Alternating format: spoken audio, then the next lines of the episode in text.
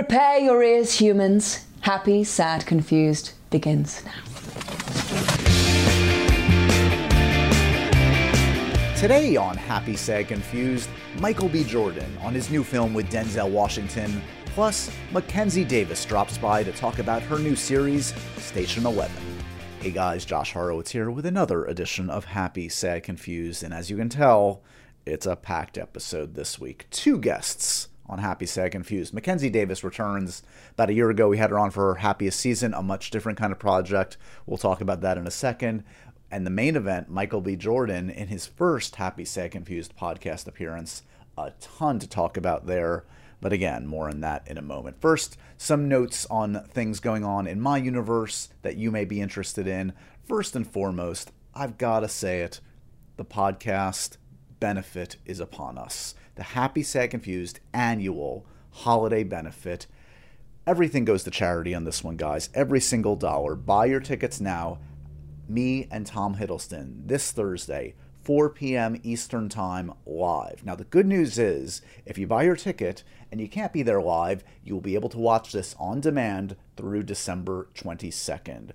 But that's the only way you're going to be able to see it, guys. We're not putting this on YouTube. We're not this putting this on the podcast channel. The only way to listen and watch me and Tom Hiddleston for an hour, and you know that's always fun and unpredictable in the best possible ways, is to buy your tickets for the Happy Sad Confused holiday benefit. Every single dollar goes to charity. This is a special one, guys, going to some great causes. We're going to give out some free autographed merch that Tom has been kind enough to sign. That's going to go to random audience members. We're going to take your questions that you're submitting as we speak. It's going to be fantastic. Satisfaction guaranteed this Thursday, 4 p.m. Eastern. Join us live if you can. And again, if you can't be there live, you've got a few days to watch it on demand. A great gift for the Tom Hiddleston Marvel lover in your life. You know what to do. Where do, where do you get your tickets? Well, that's easy enough. The link is in the show notes right now, or you can go to the Symphony Space website. They're the ones that are kind enough to be hosting this event for us in the virtual space. But again, that link in the show notes. Buy your tickets right now. Ton of other stuff going on, guys. This is, as I said on last week's show, this is the season of Q and A's and events. Um, I got a chance to uh, catch up with Oscar Isaac the other night. I moderated a Q&A uh, promoting Dune. That was a blast. I hadn't seen Oscar in forever, and he is just always hysterical and fun. Uh, that was great. We've debuted our new Hailee Steinfeld Comedy Central sketch. Very happy with that one. If you haven't checked it out yet, I highly encourage you to. Uh, I put that on, out on my social media, or you can go on Comedy Central's YouTube page. Essentially, it's Hailee Steinfeld um, in her mock audition for Hawkeye, and I am giving her hell as the casting director. Um, had a lot of fun shooting that one, and Hailee's so talented and so so funny in that sketch. Um, what else could I mention? I feel like everything is going on. All the movies are out. All the award stuff is out. Everyone everyone is everywhere, and I'm just trying to keep my head above water as we careen towards a break. The finish line is in sight, guys. Um, I think Tom Hiddleston, the Tom Hiddleston event, will be my last taping of 2021. But right now, I'm just packing it all in. I taped two podcasts today. I'm moderating another thing in a couple days. I'll tell you about that one after the fact. Um, a lot going on, but it, it's all a blast, all a lot of fun. All right, so later on in the show, as I said, Mackenzie Davis uh, stopped by. This is a brief chat, but I just wanted to check in with her because she's got this awesome new series on HBO Max uh, called Station Eleven. I always love talking to Mackenzie. I think she is so so talented. You've seen her in *Halt and Catch Fire*, in the Terminator film, uh, in *Happiest Season* last year with our buddy Kristen Stewart, and uh, always want to support her. So as she was getting ready for her big premiere in New York, we caught up for a few minutes, talked about Station Eleven, which is this really cool new show from Patrick Somerville, a very talented writer, um, in which uh, Mackenzie plays a woman kind of post pandemic actually. It's kind of bizarre how this went. We'll talk about it but this is a series based on a novel um, about the aftermath of a uh, apocalyptic event. Um, not really about the event itself but about like the, this band of um, uh, performers actually making their way in the world. And uh, Mackenzie leads this ensemble and is always fantastic and she's got great film taste so I had to catch up with her. That's in the back end of the show. But right up front This is a big old fun conversation with just a ginormous movie star and a good, good guy, Michael B. Jordan. Um, it's been so thrilling to watch his star rise over the last decade. Uh, first got to know him just as he was making the transition out of television and things like Friday Night Lights into films like Chronicle, and then soon thereafter in Fruitvale Station, which really launched Michael B. into the stratosphere. Uh, of course, since then, Creed and Creed 2 and Black Panther and Without Remorse this year. It's just like he, every film is big uh, and, and an event. You know, he's he's been the sexiest man alive. He's just producing a ton. He is he is still on the rise and he's at the top already. So thrilling to catch up with him um, as he stars in the new film A Journal for Jordan. This is a film that is directed, I should say, by the great Denzel Washington. So fascinating to see this kind of I won't say changing of the guard because Denzel is still at the top of the game too, but to see someone like Denzel, who clearly has an affection for Michael, uh, choose him as his leading man in this romantic drama based on a true story. Um, really kind of a heartbreaking but sweet uh, romance about um, you know it's not not to spoil anything. If you've seen the trailer, Michael B plays a uh, a man who passes away and has a this really heartfelt relationship with a journalist and leaves this journal for his son uh, in in the years uh, that to come.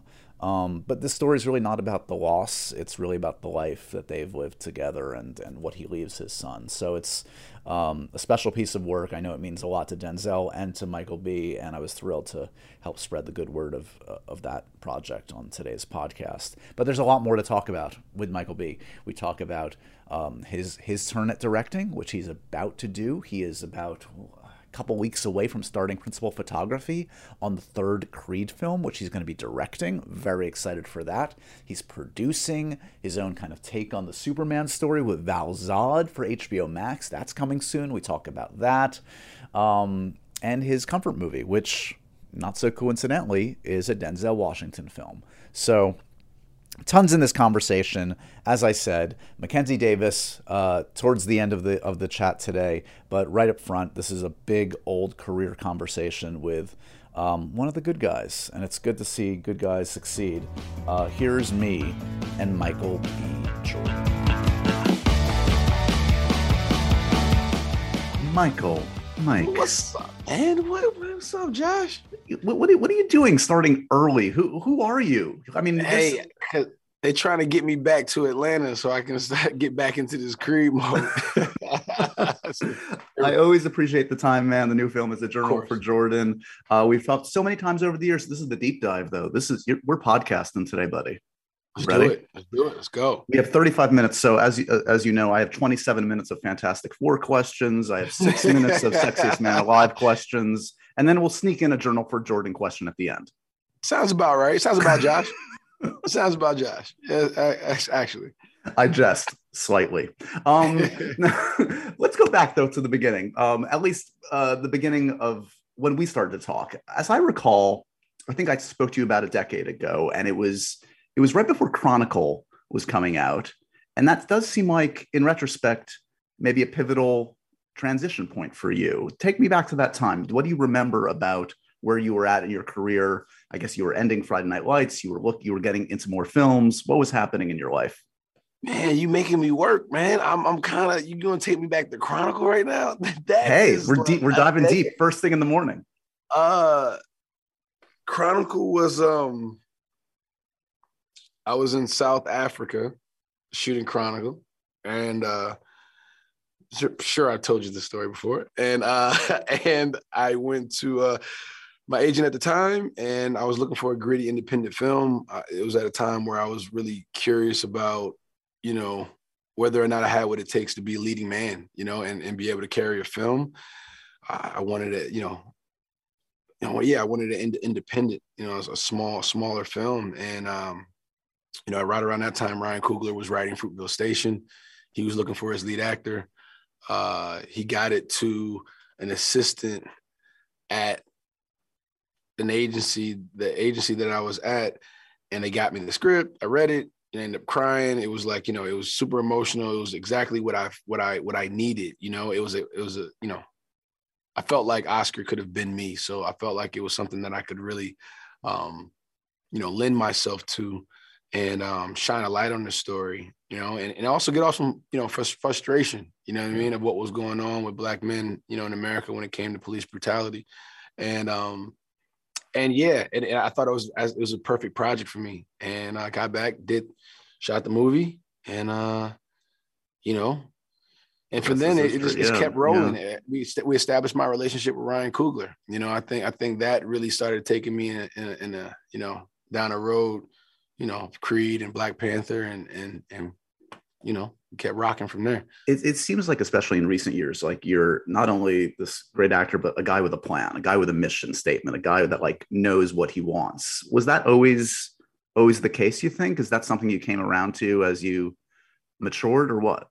I think it was uh it, it wasn't always the case, but it's been that way for a long time. I think once I saw opportunity in, you know, there was no plan B. So you have to start to strategize a bit and start to like, you know, daydream and manifest and think about the things you want to do. Or if I, oh, if I ever get the opportunity, you know, oh, you know, you know, this is how I'll do it.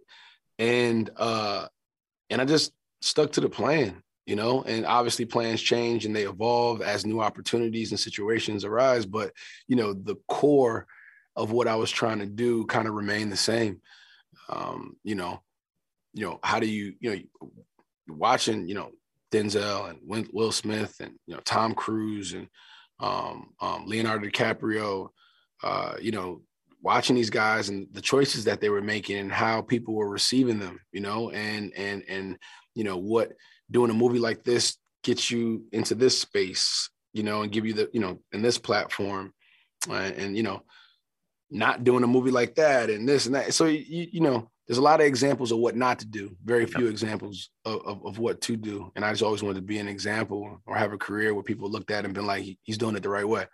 And you're, you're surrounding yourself with people that are doing it the right way. Uh, Denzel, your director in this, is is that rare. I mean, arguably the greatest actor alive and also a huge movie star, what top five movie stars of the last 75 years. So that doesn't happen easily. Um, when did you first encounter, when did you first meet Denzel? When did he sort of enter your life face to face? I think as a fan, as a fan, you know, as as as you know, he would never remember me. Uh, I was probably like 16 or something. You know, I was in New York and I met him at this event. You know, at that time I had, you know, a, you know, a publicist that was doing me a favor. That was, you know, taking me around these little, you know, these events in, in New York while I was out here. And uh, you know, you know, my rep was trying to walk over to, you know, Denzel and he ran into Denzel security. And I just remember the rep, you know, trying to explain who I was, and yeah, you know, he really would love to meet Mr. Washington, da da da. And then he said, "Hold on a second, goes over there and talk, whispers in his ear, and then you know, the kind of waves, you know, waves me over, and I go over there and shake his hand, and kind of told him who I was, and he said, "All right, all right, young brother, all right, all right, all right," you know, and then that was really it. I just remember shaking his hand, and I was like, "Wow, his hands are so soft and moisturized. It's like it feels like butter." I was like, "Man, this is Denzel Washington's hand. Like this is when you become a movie star." yeah, get hands silky like smooth. Yeah, you know, I, my hands have been feeling softer lately. I don't know. I don't know what that means, but they've been they've been feeling quite nice. No, I was just saying. But that was that was my first time meeting him as a fan, and then you know, yeah. years later, I can't really remember the first time I encountered him as like an adult and like when I you know had a presence. But you know, it might it might have been right right around Fruitvale Station. Yeah, you know, um, maybe something somewhere around there. I'm sure he took note. Yeah, I mean, talk to me a little bit about how long was it always this project that you guys were going to collaborate on? Did you talk about different ways? You must have been dreaming of acting with him or being directed by him or collaborating in some way. So how did this one of all projects come around? Yeah, I think I think the, you know, in, in, in my eyes, like the, you know, the most straightforward approach of us working together was us acting together. You know, I, you know, I was like, yeah, I want to do a movie with you one day, and that's so specific. I mean, so many things with find the right perfect project and then you know uh, the timing has to be just right and and this that and schedules and all those good stuff so you know i i, I think i did imagine that it, our first time working together would be actor actor relationship um he saw me in fruitvale and was like you know, from from from the stories, you know, uh, you know, he, he's told is like, okay, cool. Who is that kid? Him and Todd Black. Like, all right, who is the kid? You know, he's got something. You know, he might be perfect for you know Journal for Jordan. And then, you know, and then that we kind of just. And at that time, he wasn't thinking about directing the it. I think at first it might have been just a producing, and then it became a directing thing over time. So um yeah, so yeah, the, uh, it, it just kind of happened that way. Did you you you did you approach this kind of like with multiple purposes? Obviously, you want to like do a great job and be a great actor and, and just own the mm-hmm. screen in a different kind of a film than I've ever seen you in. But at the same time, you're also like eyeing. I know you had Creed three right around the corner, which you're about to direct. Um, and you've got this master actor, amazing director. Um, so on set of this, like, are you do you kind of have like multiple brains going of like, yeah, I'm doing my acting thing, but like I'm I'm taking note more than ever about how this guy's directing me. Yeah, it, it, you know, it's funny because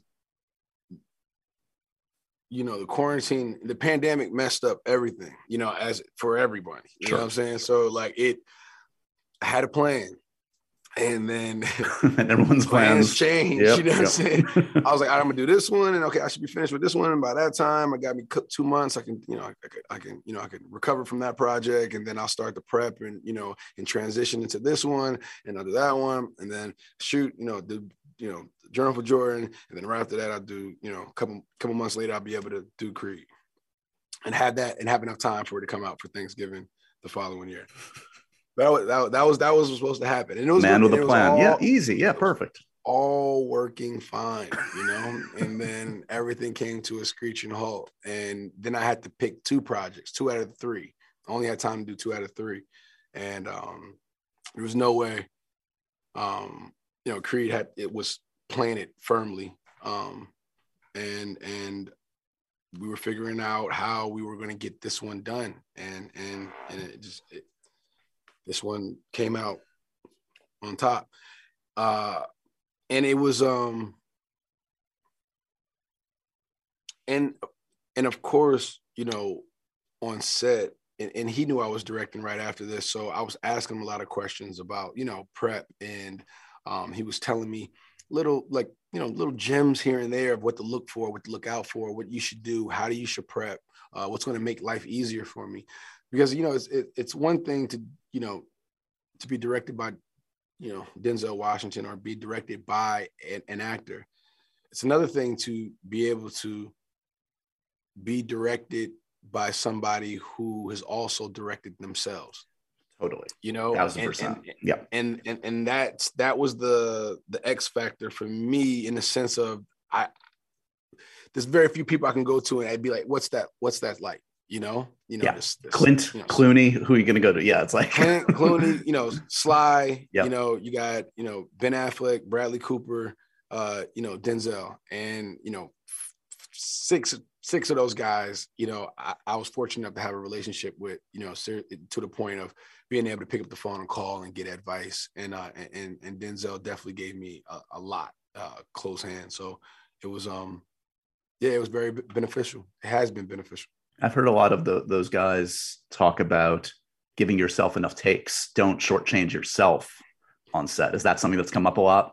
One th- every every one of them. Yeah, every one of them said that, and it's like it's crazy because you naturally, as an actor, you want to be, you know, as a director, you want to you want to make everyone else shine. You know, your mind it gravitates like I'll be fine. You know what I'm saying? You make the set uh, last setup. I'll be last setup. Don't worry about it. I just want to make sure I get everything else, and you know, all of them. You know, always make sure to say give yourself enough time and takes to get your performance down.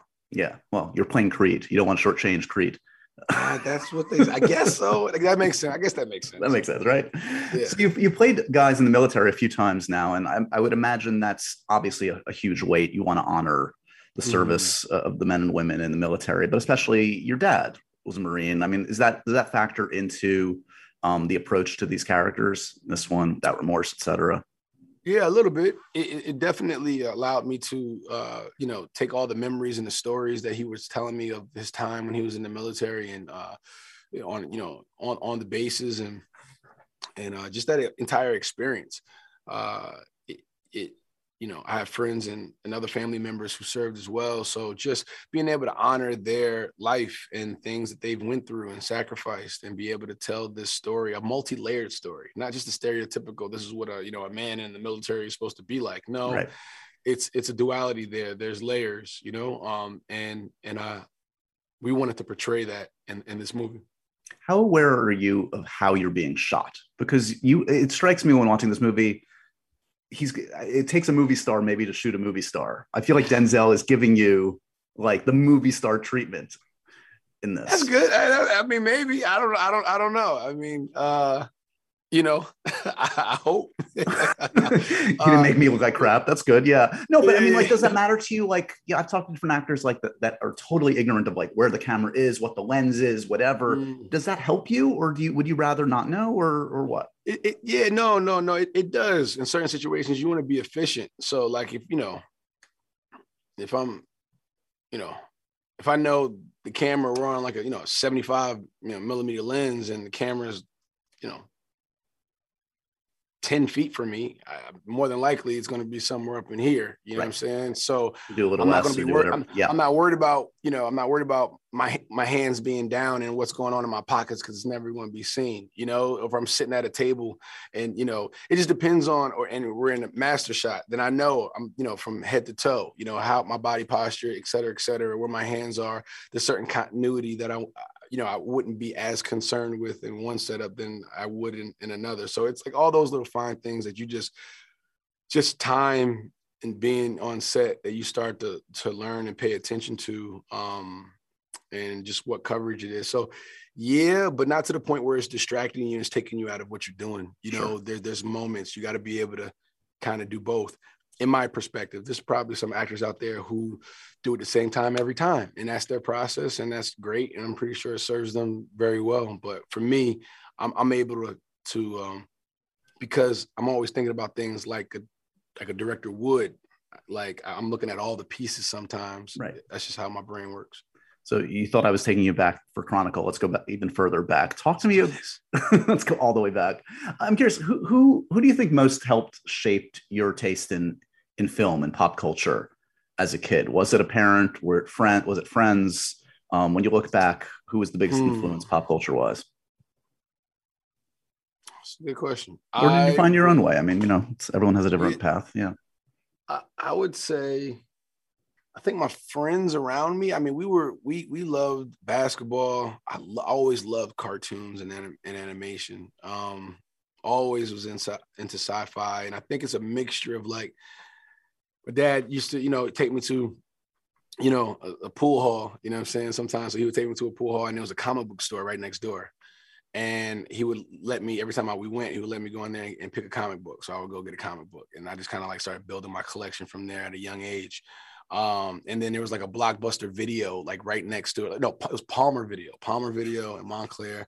And then you know when that got shut down, it was a blockbuster video. And we used to go in there and pick movies. So, you know, my mom, my sister, like they were always into like sci-fi things, you know. So I was was watching what they watched and and then always got into it. I think that lent itself to a lot of the comic book stuff as well. So that's where I think my foundation of those type of films and like the desire and love for them kind of came from and it just started to build from there and then as i got older i think um uh i think just i don't know there's i guess watching the greats you know and yeah. and, and, and and those movies are great for a reason and i guess i could appreciate them and uh and then in hindsight going back and then watching you know classic films and th- things of that nature and really trying to understand cinema, you know, the language of cinema, the language of filmmaking, you know, um, that that's that's a you know that's something you're constantly becoming more fluent at, and I, I'm you know I'm, I'm so yeah, so I guess it's a mixture of my family, friends, and then again finding my own way. So in terms of the the the, the sci-fi and the geek stuff, was it mm-hmm. equal opportunity? Was it everything? Like was it was it Star Wars? Was it Marvel and DC? Was it Lord of the Rings? Like, give me a sense. What was the? Yeah, I mean, it's like Lord of the Rings. It was, uh, you know, DC, Marvel. Uh, uh, you know, um, watching, uh, uh, you know, uh, Hocus Pocus, or watching, you know, uh, you know, I don't know, uh, what was the uh, Stargate SG One with my sister and them, and like you know Star Trek, Sci-Fi Star Channel. Wars. Wow. Yeah, Deep. yeah, no, we Yeah. were we were like that. That was yeah, we were in it, you know. And then of course, like you know, Saturday morning, Saturday morning cartoons, and then you know, uh, you know, thank God it's Friday. You know what I'm saying? So I'm watching all like I'm watching like although that was like my childhood. You know what I'm saying? Like Yeah. at my grandmother's house on the big you know floor TV set with the mini TV on top. You know, trying to hold the antenna to get it you know a clear picture. Sometimes like that was that was my kind of that was me growing up, falling in love with like TV and film and like performance. Connect, connecting your your love of film and TV and actors, and we've been talking about Denzel. I asked you Mm-hmm. for a comfort movie. Uh, you didn't go with the the warm and fuzzy. You went with the, a pretty hardcore film. I mean, but I, I can see it. Tell me, tell me why you chose what you chose. Be, yeah, because like you know, comfort is like I don't sometimes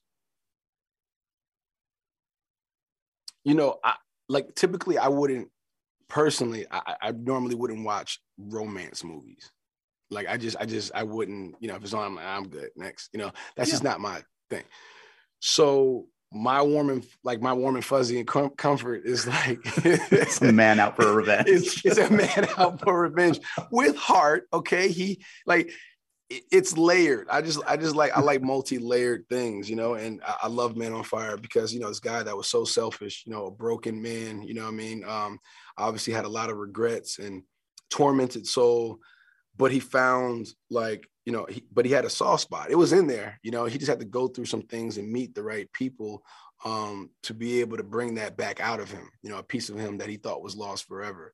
Um, and then when that was taken away, that you know, that showed him, you know, that love did that love was there. You know, that he did have, you know, feelings and heart and emotion. Once that thing that reminded him of his former self was taken away, you know, he he, got to do what he do, what he does best. You know what I'm saying? I'm gonna For kill him. For, for those that are that new to Man on Fire, I don't know where you guys Yeah. have been. Came out in 2004. Uh, of course, stars Denzel, uh, very young Dakota Fanning, um, written by Brian Helgeland, directed by the great Tony Scott, who is, of course, Scott, one of man. one of the great uh, directors rest and a huge Yep. part of Denzel's filmography. Um, uh, small note: I, I, I enjoyed the fact that I had John David Washington on the show, and he chose Coming to America, and you chose Denzel Denzel movie. So yeah, coming to America. That's that's that's that's a good one. That's That's a good one too.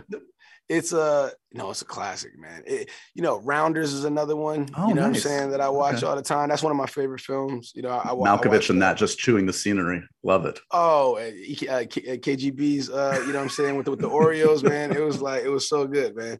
Like, I love it. Um, yeah, man, it, it's, um, for me, Man on Fire is one movie, when, no matter when it's on, same thing with Rounders, no matter when it's on, I'm watching it, you know? Yeah. And it's, uh, Is there a scene that jumps out?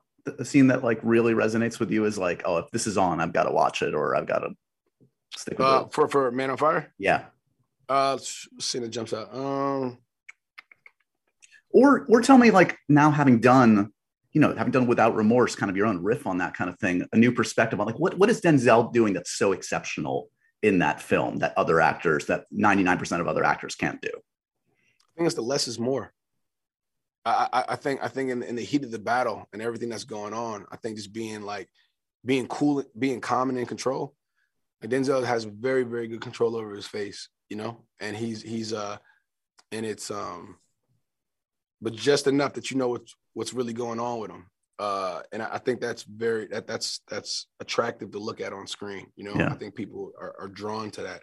Um, and he, and he and he does he does a phenomenal job job with it. And he's he's um he's done so much prep and homework on the character of what he's doing that it looks effortless. It's like Meryl Streep. Like Meryl Streep is so fire because she makes it look like she's not like it makes it look easy almost Yeah. Yep. and and and that and that it's almost like a disservice because it's not at all and and, and she looks it makes it look so easy so um it's um yeah Talk to me a little bit, jumping way uh, ahead. In recent years, we've talked a lot about Black Panther and your amazing performance as Killmonger. Um, I mean, given everything you talked about growing up with comic books and all that stuff, it must have just been like the opportunity of a lifetime to be in that universe with that kind of just like, you know, you've seen all the comic movies like I have, and there are very few villains of the stature of Killmonger. Oh, Um, is there is that must is that like top three most satisfying experiences in your career to see how it was received and just the making of it? By far. Yeah, yeah, yeah, yeah. It's it's it's it was the you know, yeah, it, it, it was I had a joke there, but I decided to let it go. I was like, ah, I'm not gonna it's, too, it's too important to joke about. Yeah, it's too important to joke about. No, but yeah, it, it, was um to be able to take a character like that and and and and and and, and make it my own as much as much as I much as I could, and how it spoke to the culture, you know, and and the you know the the African American experience, you know, as a whole, and also with the vibranium and you know I'm saying? And it's just like just what you know just the the fanfare of what of what Marvel you know has created and like you know Wakanda and it's everything it, it, the physicality the action you know the dramatics you know the it was it was just yeah it was a full course meal it was, it was everything it was everything everything I wanted um, I'm not going to ask you if somehow Killmonger returns in the new Black Panther, but I am going to ask you. I know you're how tight you are with Coogler regardless if you're if you're an in it or not, do you know? Have you read the script? Do you know what he's got cooking for Black Panther two? I do not, man. I mean, mm-hmm. they're they're so they're so they as in Marvel, um, very very very very you know tight. They have to. So as much as as I am family, you know, I'm the deranged cousin that they won't let in let let in the let, let in the family barbecue right now. After so all like, you did for, for these guys, you're not ringing up. Are you texting Coogler? Like what? Come on slide it in yeah. here somehow. Like what's yeah, yeah, man. I gave up. I gave up on trying to pressure Coog. Coog's a vault, man. He's really, he really is. He's like, I think, I think once you become a director, you know what I mean. You kind of cross over, and you know, Marvel. It's like you just build this, like, I don't know, man. It's like it's this thing that you just, yeah. Well, they must just be used to it. Yeah, be broken. Yeah, uh, yeah, yeah. Well, that'll be good. You'll enjoy it as an audience member, just like you'll experience what it's like for a lowly Josh Horowitz to experience one of your movies. No, exactly. I mean, no, no, no, I'm a, I'm a, I'm a, I'm a, I'm gonna somehow get some intel. I'm gonna get some information. I just he, I just hasn't given little, up yet, guys. He, no, I just been preoccupied. It's been a little distracted with some with some other things. But when I get back to it, I'm, I'm, I'm gonna figure some stuff out. Uh, have you started shooting Creed? Uh, no, we start top of the year, so I'm just in prep. We're, we're right now tech scouting and um and going through choreo, just yeah. just all the all the stuff. I'm trying to learn all the fights as quickly as I can, so I I can I can split my brain up and, and take right. care of the other stuff. Um, because so much time has been putting in the rehearsals, the choreography, and you know memorizing the fight, so we can we can we can get that stuff done. Uh, but since yeah, eh, the goal is to get physically in shape and get the choreo down as quickly as possible, so I can just go focus on everything else do you view this as the end of a trilogy or is it like i mean i could you know in this world where like cinematic universes are are ripe do you view the creed franchise as something that can expand further and would you produce and be a part of kind of seeing what other stories there are in that in that world. Yeah i think it definitely has the uh you know the potential and and the right pieces to be something that can continue to grow. Um you know there's it's a rich ip and you know i want yeah i can't say this is the last of creed. Um you know it might be different versions got some, some got some cool stuff for you guys man. Just know i've been i've been i've been i've been daydreaming about this opportunity for for some time. And i've uh you know like you said before you know you, you know, if anybody knows me you know i got somewhat of a plan. So yeah.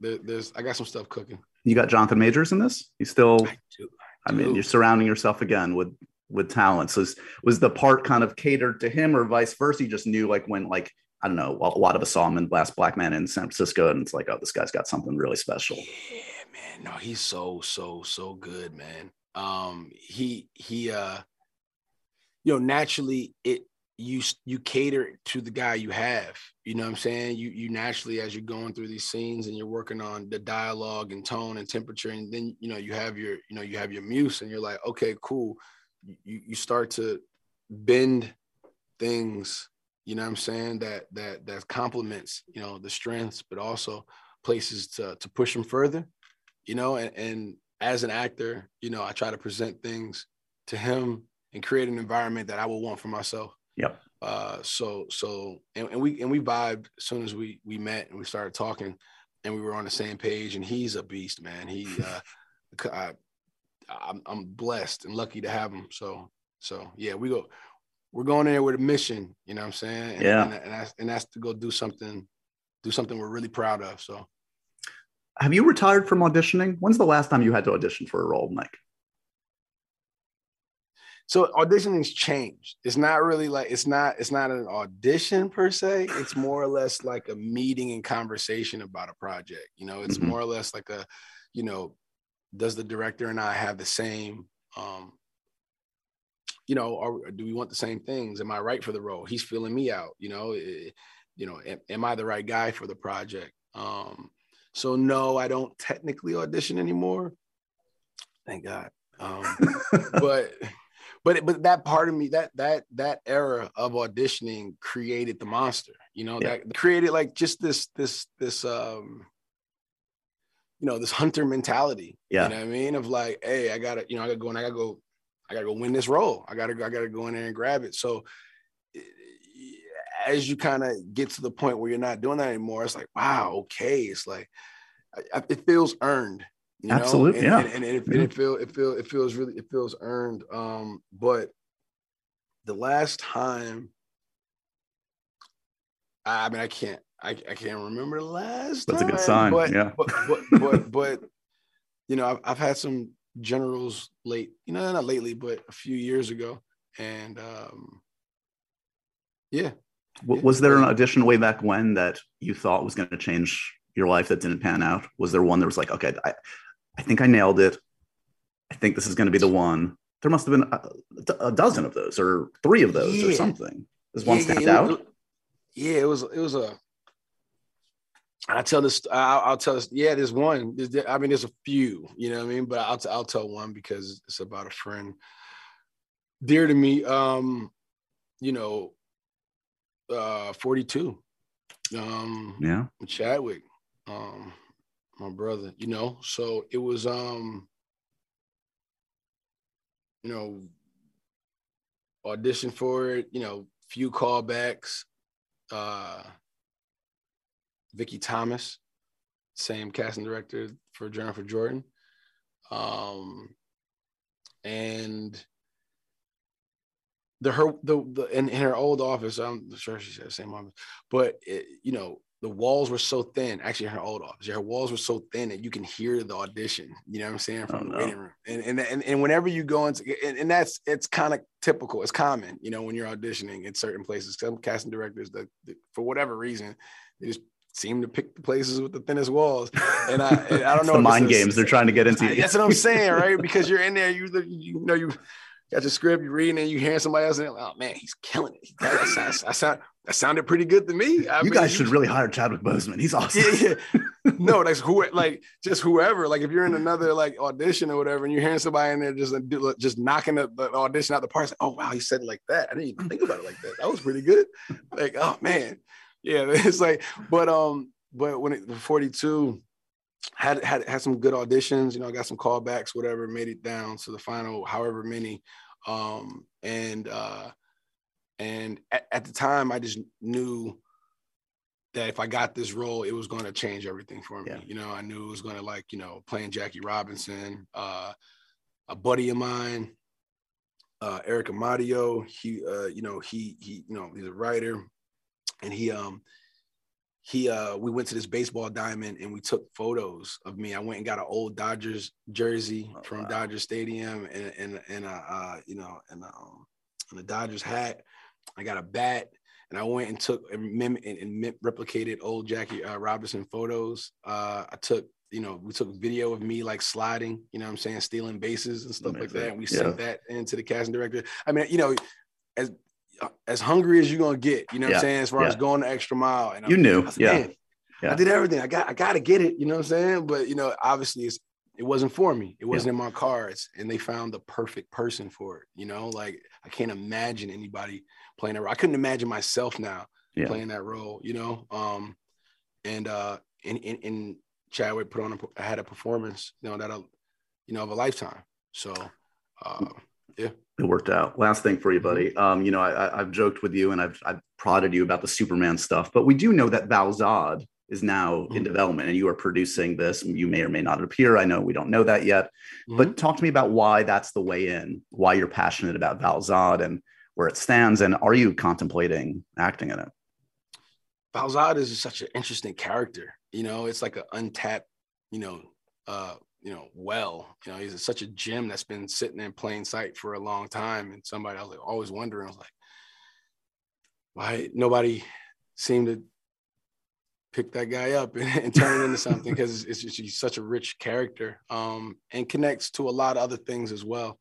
Um, if you're familiar with the uh, with the canon, and um, yeah, it really excited me that I was able to kind of you know get that project and you know develop it um, and tell a side that hasn't been shown uh, before, a side of the universe that hasn't really been shown before, um, and uh, you know DC and Warner's and um, HBO Max, you know they they uh, they believed in it too you know, and uh, and they uh, they felt I was the the guy to to develop it. You know, Outlier Outlier Society was the was the production company to to to develop it and, and make this make this thing. So I'm super excited about it. You know, um, can't say too much about it, uh, but but I'm I'm I'm gonna I'm trying to make it the best thing that's come out of there. You know, that's that's always the goal. If you're striving for greatness, you know, um, Yeah. and I'm I'm going for it. I have no doubt, buddy. Thanks for making the time today. I appreciate that as the years have gone by, as you rise through the ranks and tower over all of us, you make time for the little guys like me that have uh, been on the ride with you, buddy. Um, congratulations on a Appreciate you. journal for Jordan, and um, hopefully we'll catch up soon in person, buddy. Thank you, Josh. Appreciate it. Happy holidays, man. Stay safe. You too. Uh, why look? It's Mackenzie Davis, my birthday twin. My death becomes her friend. It's good to Mm. see you. How's it going? It's good to see you. Short Um, intro time. Yeah, yeah. Well, look, people know the legend of Mackenzie Davis by now. They don't need the whole long.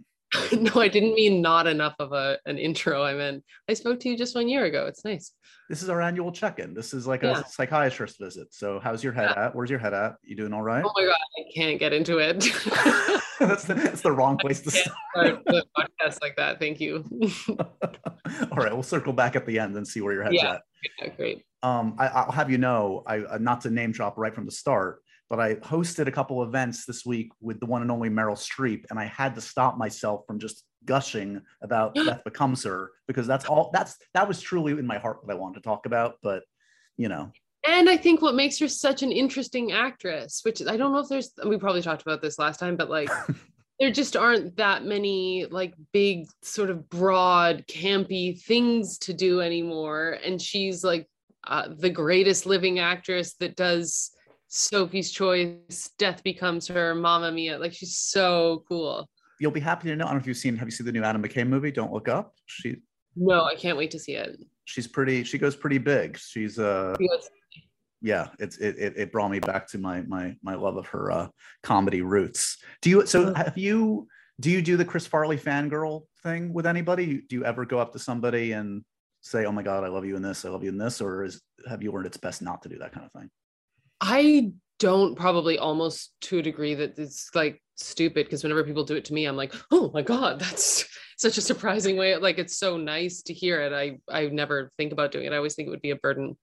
I did it to somebody who I like love, love, love once, um, where I was like not working with them, but was near their set and, and somebody introduced me to them. And I, I was like, oh, this movie, and I watch it all the time, and it meant the world to me. And spoke, spoke, spoke. And then she was like, oh my God.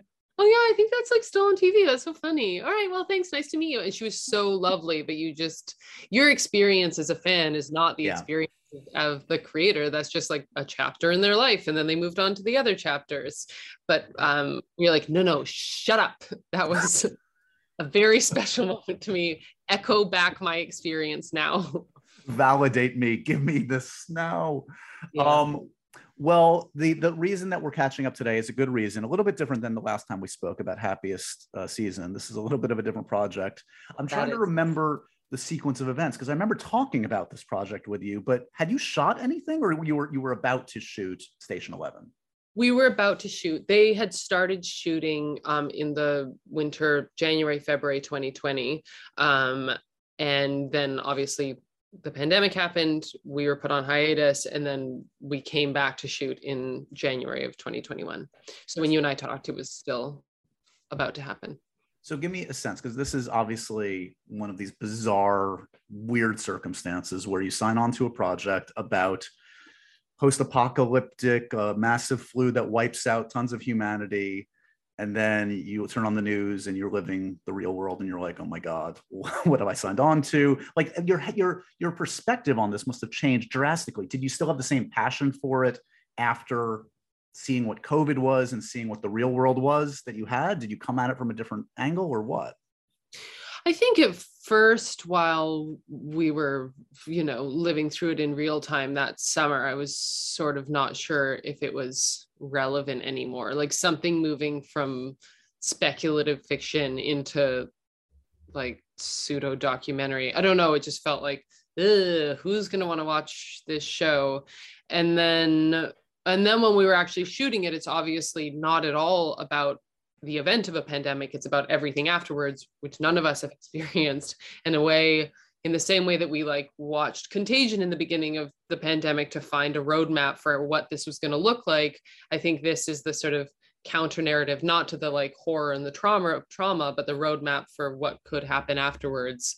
Were we to have gone through something as bad as the georgia flu in our show um, which we haven't. But you know what i mean that there's yeah, like yeah. a that's the sort of day zero um roadmap and then we are like all right well this is the year 20 roadmap for how we could kind of survive after a plague and I, I watched the first few episodes. It was actually a while back, so I'm trying to remember. But I feel like you, you don't your character doesn't even pop in, or your version of the character till episode two, right? Yeah. Um, so so give me a sense, like so yeah, as you alluded to, we we encounter your character as played by you years later after the events of this, and um, this is the world she grew up in. This is the world that she knows. So that's a very unique kind of character to discover. Is that was that part of the interest of of Kirsten to, to, to play a woman who's who's been raised in a very unique fashion, or or what?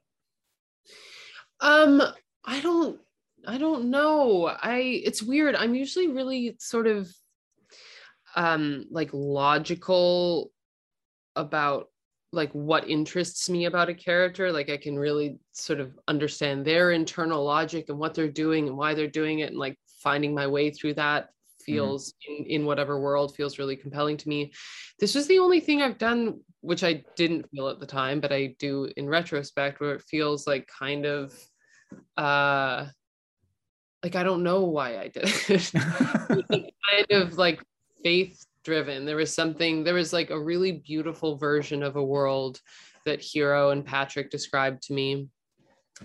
And I was moved by, I don't know, people like searching Passionate. each other and searching yeah. for for like connection and I don't know. There are all, all these things that that move me in real life and really moved me in the show, but I didn't I don't know what it was about Kirsten exactly. It just felt like um I felt kind of I just did it. Yeah. Well, well, when in doubt, as you well know, surround yourself with talented folks, and you alluded to yeah. a couple here. A Hiro, an amazing director, um, yeah. Patrick Patrick Somerville, who you just have to look at the credits, like Made for Love, which I thought was a really cool show. Uh, Leftovers, Maniac, like these are all like big swing, weird, out there, but like yeah. very singular visions for for television yeah and that's sort of what you want right? Like to work with people who are going to to do things that might not work but at least they're like sort of jumping into the deep end.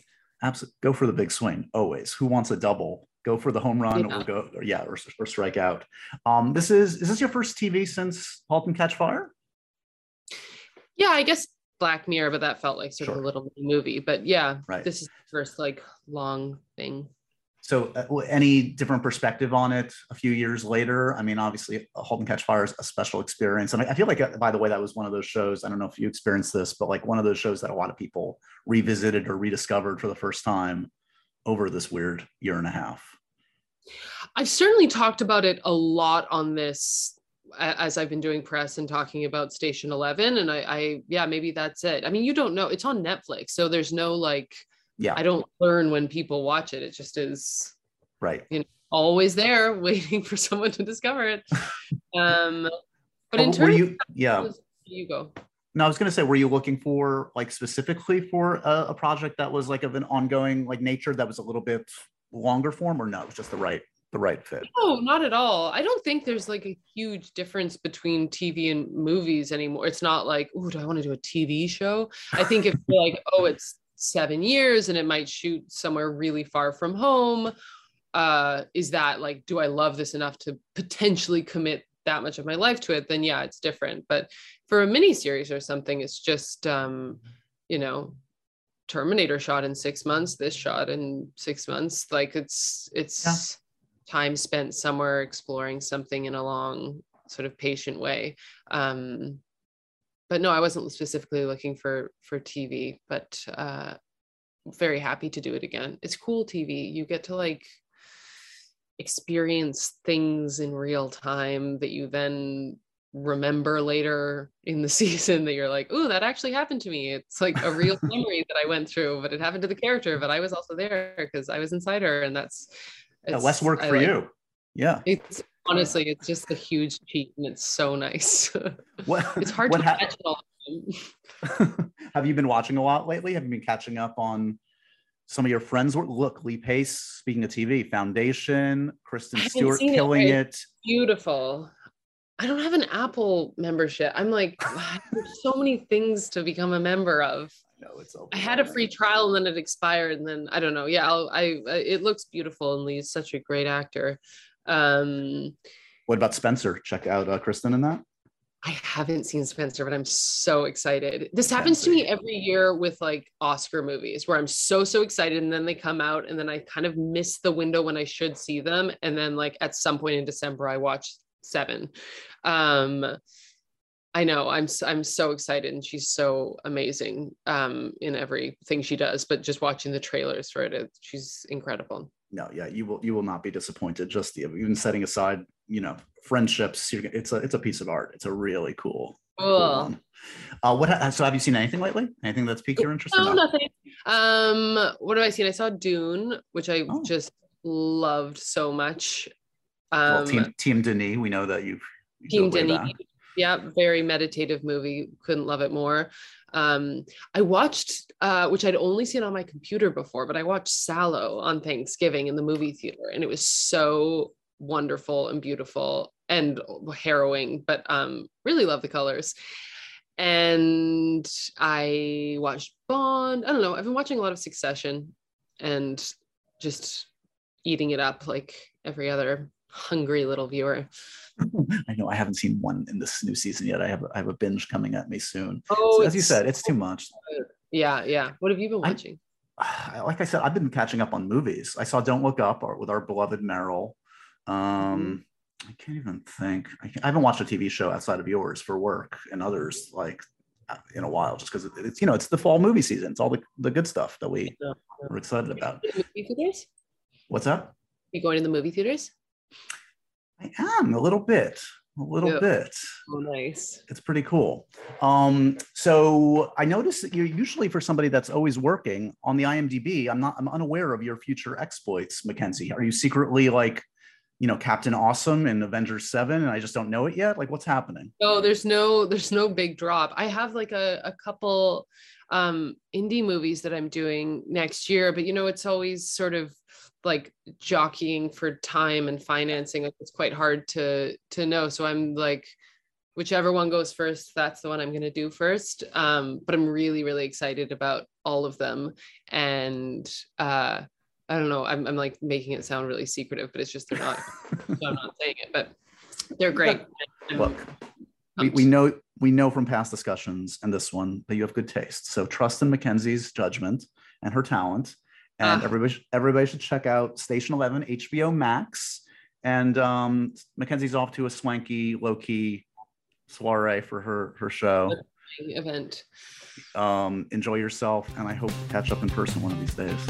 Okay, thanks so much, Josh. Thanks for watching it. And so ends another edition of Happy, Sad, Confused.